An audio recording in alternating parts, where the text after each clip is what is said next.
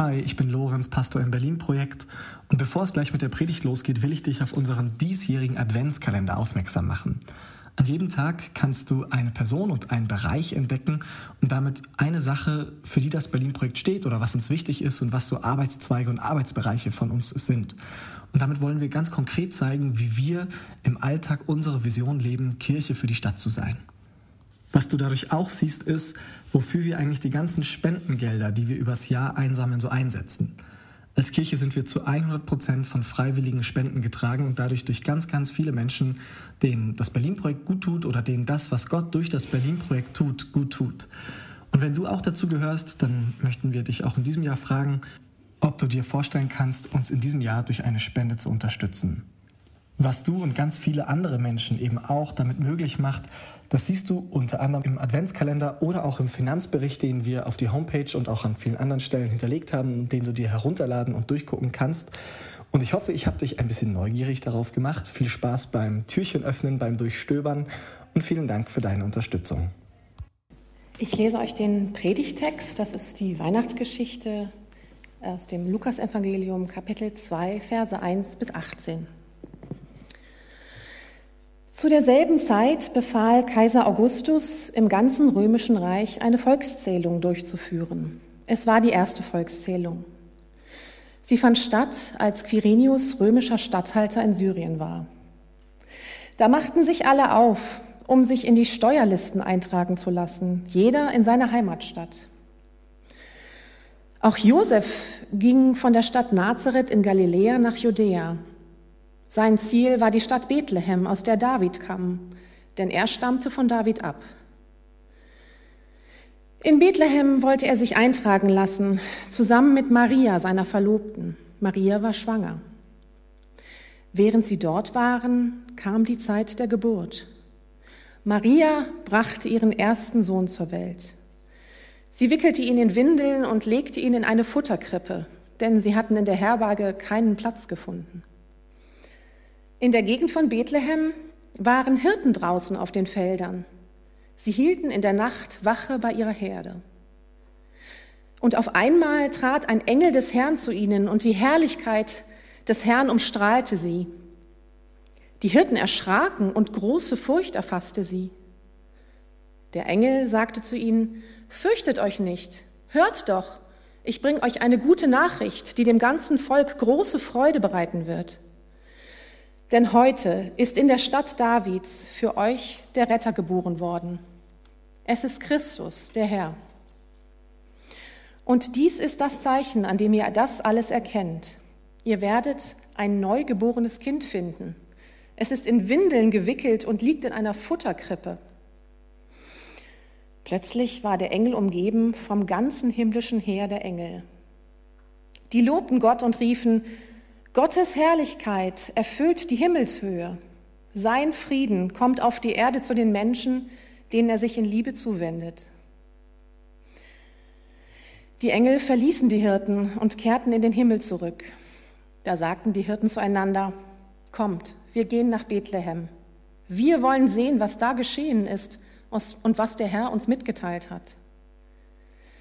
Die Hirten liefen hin, so schnell sie konnten. Und sie fanden Maria und Josef und das neugeborene Kind, das in der Futterkrippe lag. Als sie das sahen, erzählten sie, was ihnen der Engel über dieses Kind gesagt hatte. Und alle, die es hörten, staunten über das, was ihnen die Hirten berichteten.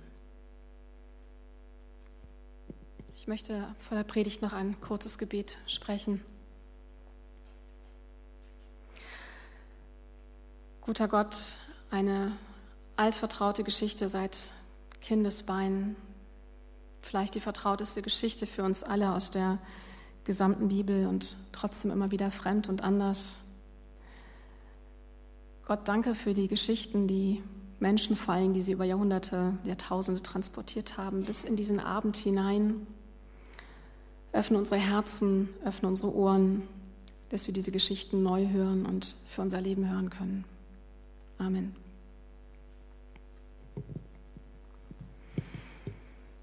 Ich habe es gerade im Gebet gesagt, das ist so eine vertraute Geschichte, die wir alle so gut kennen.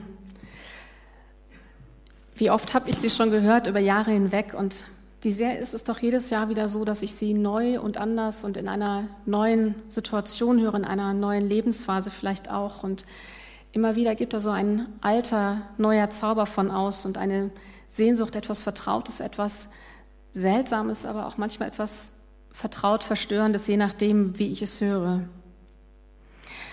Ich frage mich, ob ich die Geschichte heute Abend nochmal neu hören kann. Ich habe deswegen für euch heute Abend ähm, als Text, den Predigtext, den wir gerade gehört haben, nicht die Luther-Übersetzung genommen, die für die meisten von uns so der bekannte Text ist, sondern den Text der Basisbibel, den ihr vielleicht schon ein bisschen als ein bisschen fremd wahrgenommen habt. Ich hoffe, also ich finde, es hilft immer so ein bisschen nochmal alte Texte in einer etwas anderen Sprache zu hören, weil man sich dann auch nochmal neu öffnen kann. Also ich werde versuchen, heute Abend an den Text ein bisschen mehr ranzuzoomen ähm, und werde mich auf ein bestimmtes Detail konzentrieren, von dem ich glaube, dass es möglicherweise für das große Ganze steht. Auf ein Detail, auf das der Text quasi sogar schon mehrfach aufmerksam macht. Ähm, also der Text zoomt selber schon darauf, indem er das Detail nämlich gleich zweimal erwähnt. Die Geschichte sagt, ein Retter ist uns geboren. Ein Retter, einer in Windeln. Ein neugeborener Säugling, von seiner Mutter in Windeln gewickelt in einer Futterkrippe. Und das ist das Zeichen, an dem wir ihn erkennen sollen. Eine Windel als Zeichen, eine Futterkrippe als Zeichen. Die Engel, die furchteinflößenden, die die Hirten ziemlich erschrecken am Anfang, die Herrlichen, die vom Himmel herab in ihrer glänzenden Gloriosität erscheinen. Sie erzählen von einem Retter, der in Windeln in einer Krippe liegt.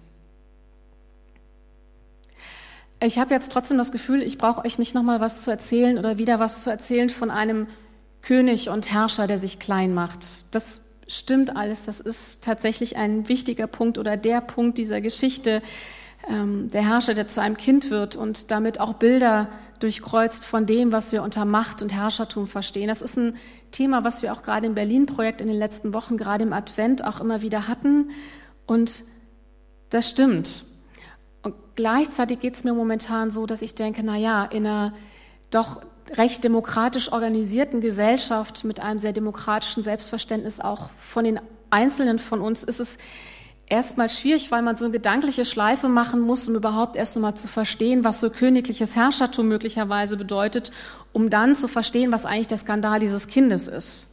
Also erst etwas zu rekonstruieren, um es dann zu dekonstruieren. Und ähm, die andere Sache ist, dass ich das Gefühl habe, dass man bei dieser Art von Wiederholung, die ja auch wichtig sind, trotzdem darauf achten muss, dass diese Wiederholung zum Klischee wird, mit dem man nicht mehr was Neues erzählt. Und das mit dem Baby läuft auch immer so ein bisschen die Gefahr. Und ich glaube, wir sehen das auch manchmal rechts und links äh, in unseren Kirchen, aber auch draußen, dass es mit dem Baby manchmal auch wahnsinnig niedlich werden kann. Wie so eine kleine Traumtänzerei, so eine schöne Geschichte, die wir vor allen Dingen gerade unseren Kindern quasi zum Einschlafen erzählen. Und die Weihnachtsgeschichte ist, glaube ich, dann doch vor allen Dingen auch eine Geschichte zum Aufwachen, auch an diesem Abend. Ich will also versuchen, mit euch nochmal neu hinzuhören und hinzulesen und zu sehen und auch zu riechen. Ich glaube, das ist eine Geschichte auch mit viel Geruch, wenn man es genau nimmt. Da ist eine lange, ermüdende Wanderung auf der Suche nach einer Herberge. Da ist eine Geburt, ein Stall mit Ochs und Esel. Ich ahne Blasen an den Füßen und Hornhaut, den Geruch von Schweiß, vermutlich auch Blut. Und dann diese Windeln. Denn euch ist heute der Heiland geboren, ihr werdet ihn finden, in Windeln gewickelt und in einer Krippe liegend. Und mit diesen Windeln wird diese Geschichte für mich auf einmal unerwartet real. Wir werden also unsere Rettung an Windeln erkennen. Die Windeln sind das Erlösungszeichen. Auf diese Idee, finde ich, muss man, muss man eigentlich erstmal kommen. Der Retter, von dem die Engel ihr großes Gloria singen, trägt Windeln, weil, und ich sage das jetzt mal ganz unbesinnlich hier in diesem Raum, weil das Kind kackt. Bleibt bitte dran, schaltet nicht ab. Es ist möglicherweise nicht so der übliche besinnliche Weihnachtsgottesdienst-Sprech, aber irgendwie ist mir das die ganze Zeit durch den Kopf gegangen, als ich in den letzten Tagen dieser Geschichte zugange war. Also ich glaube, ich glaube, wir können davon ausgehen, dass das Kind in dieser Geschichte die Hosen gestrichen voll hat und zwar immer wieder. Und dass Maria immer wieder damit zu tun hat, wie jede Mama, dieses Kind hochzuheben. Ihr kennt diese Geste, dann dran zu riechen und dann immer mal wieder Windeln zu wechseln. Das heißt, das Kind zu trösten, das Kind zu säubern, die Windeln zu waschen, das Kind zu waschen, die Windel neu anzulegen, dabei mit dem Baby zu reden, zu singen, zu lachen, zu schäkern, manchmal auch zu schimpfen, zu summen, ein bisschen zu reden, wie man das halt so macht mit einem kleinen Kind. Und ganz ehrlich, ich stelle mir auch vor, wie Josef auf diese Art und Weise die Windeln wechselt. Denn nach allem, was wir aus der Bibel wissen, ist Josef vielleicht ein etwas schweigsamer Mann, aber ein sehr fürsorglicher und vor allen Dingen ein sehr zupackender, sehr pragmatischer Mann. Wer eigene Kinder hat oder wer Kinder in seiner Umgebung hat und ihnen nah ist, der weiß, dass es beim Windelnwechseln immer um beides geht, um Körper und um Seele, um das Wohlfühlen im eigenen Körper und um die Gesundheit, aber eben auch um Beziehungen und um Routinen. Und manchmal erlebt man das mit kleinen Kindern sogar, dass das Windelwechseln für sie so ein Privileg ist, was sie einem verleihen. Also da gibt es eine bestimmte Person, die darf jetzt und die muss jetzt auch Windeln wechseln. Das ist nicht immer ein Privileg, auf das man sich freut.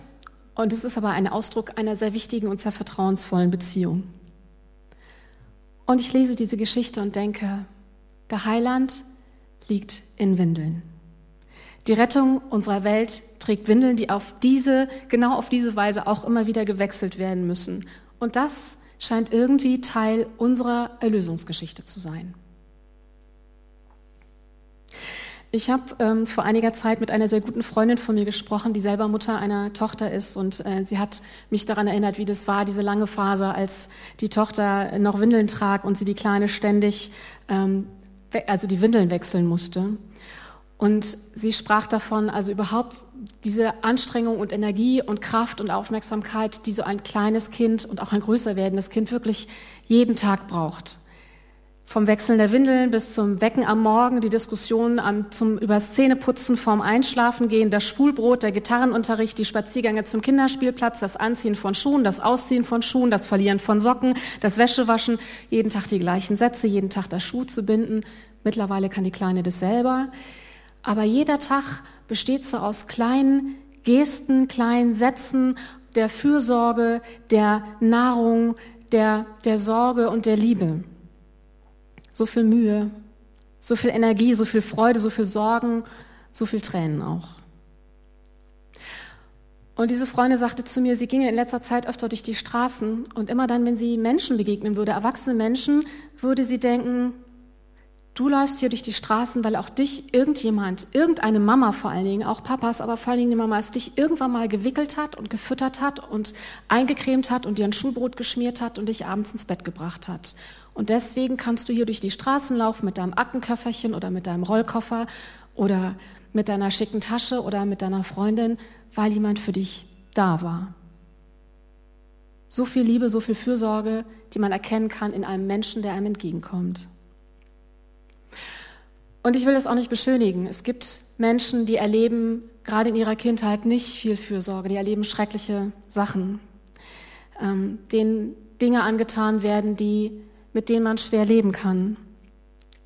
Und trotzdem, und vielleicht kann man auch bei ihnen festhalten, jeder Mensch, jeder Mensch, der irgendwie erwachsen wird, jeder Mensch, dem man irgendwie begegnet, hat an irgendeinem Punkt in seinem Leben jemanden gehabt, der für ihn da war, der ihn gewickelt hat, der mit ihm gesprochen hat, der ihm was zu essen gemacht hat.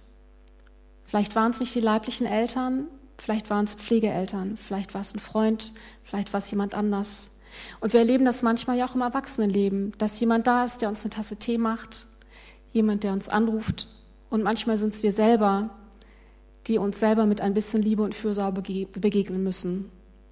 Die darin vielleicht besteht, dass sie jemand anders anrufen oder dass wir in Gottesdienst gehen, weil wir Trost brauchen oder dass wir es einfach schaffen, uns abends noch mal eine warme Suppe zu kochen, auch wenn der Tag irgendwie so gar nicht danach aussah.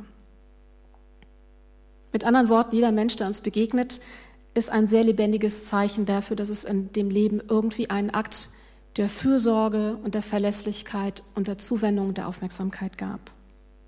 Ihr alle, die hier sitzt im Kino Babylon und an den Bildschirmen, ihr alle seid ein lebendiges Zeugnis genau davon. Denn euch ist heute der Heiland geboren und das habt zum Zeichen, ihr werdet finden, das Kind in Windeln gewickelt. Also, wir halten fest, ein Säugling in Windeln heißt, jemand muss sich kümmern. Es heißt, der Säugling ist abhängig von Zuwendung, von der Aufmerksamkeit, von der Zuverlässigkeit anderer. Was sagt uns das über Gott, dass er entschieden hat, so auf unsere Welt zu kommen? Was ist das für ein Gott, bei dem es ums Windelnwechseln geht und wo die Engel des Himmels das Windelwechseln zum Zeichen machen? Gott wird Menschen hinein, bis hinein in unsere Abhängigkeit und in unsere Bedürftigkeit nach anderen. Also vielleicht ist gar nicht so sehr der große Skandal, dass das Baby so ein großer Kontrast zu einem Herrscherkönig ist. Vielleicht ist zumindest für heute, für uns, der Skandal diese Abhängigkeit, diese Bedürftigkeit, dieses Angewiesensein auf andere. Wir leben in einer Zeit, in der wir über unsere Autonomie sprechen, wo wir viel von Freiheit sprechen, gerade in diesen Tagen ein sehr umkämpfter Begriff, auch zum Teil sehr aggressiv geführt, die Diskussion.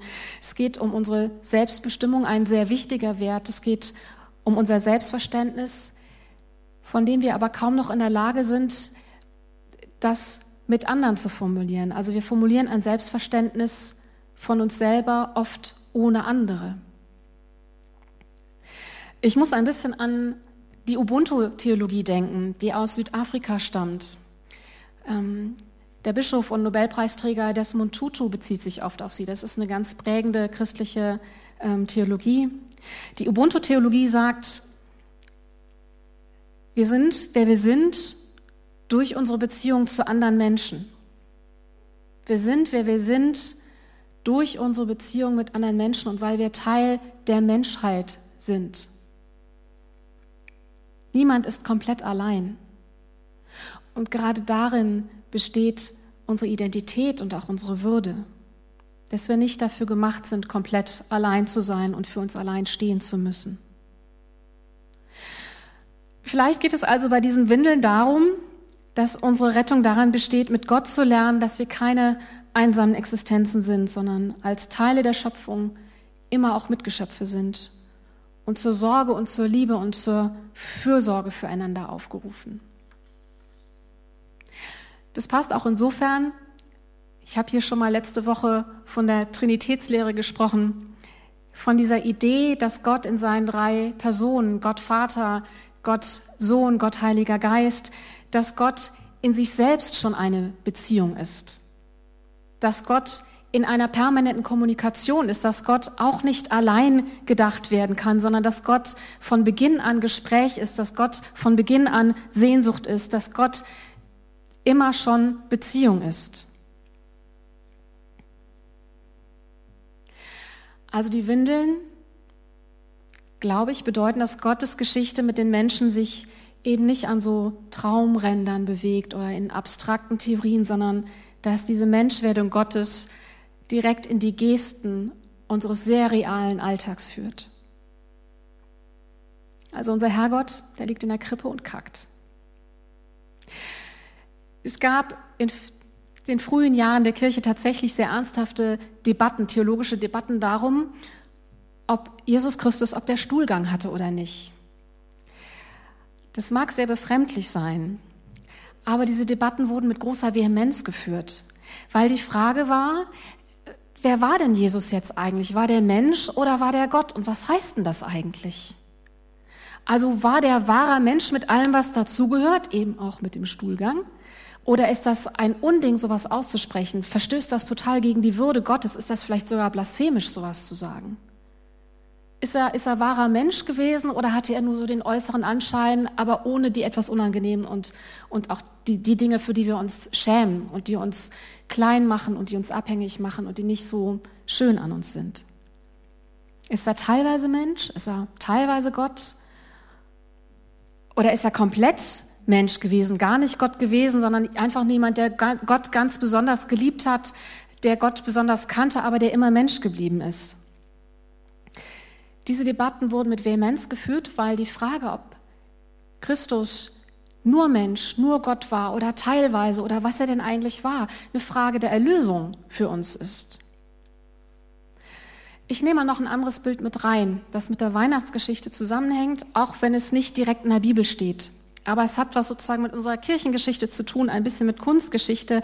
Ich bin immer mal wieder gestolpert über die Bilder der sogenannten Maria Lactans.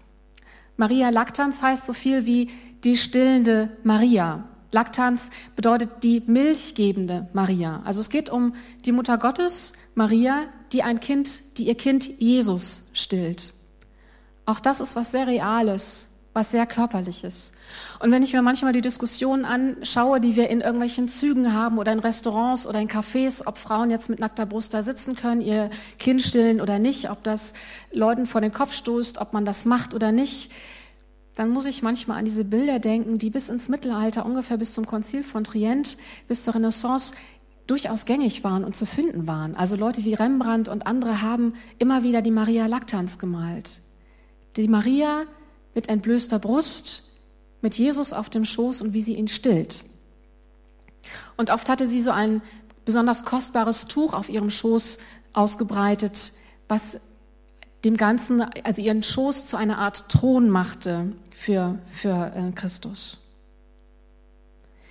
Ein Thron für das Menschenkind, das eben auch Sohn Gottes ist, das Gott ist. Und Maria, eine fürsorgliche Mutter und eine verletzliche Frau mit nackter Brust. Die Bilder der stillenden Maria sind Ausdruck und Betonung der menschlichen Natur Jesu, seiner Inkarnation, seiner Fleischwerdung als Sohn Gottes in unser menschliches Leben. Ich finde diese Bilder auch deswegen so spannend, weil sich in ihnen ausdrückt, ähm, dieses Gottesverständnis, was, was geprägt ist von einer ganz großen Intimität und Hingabe und was auch hier wieder von Nähe und von Fürsorge spricht, was von Angewiesenheit spricht und Verwundbarkeit. Also die stillende Maria die Muttermilch, die Windeln.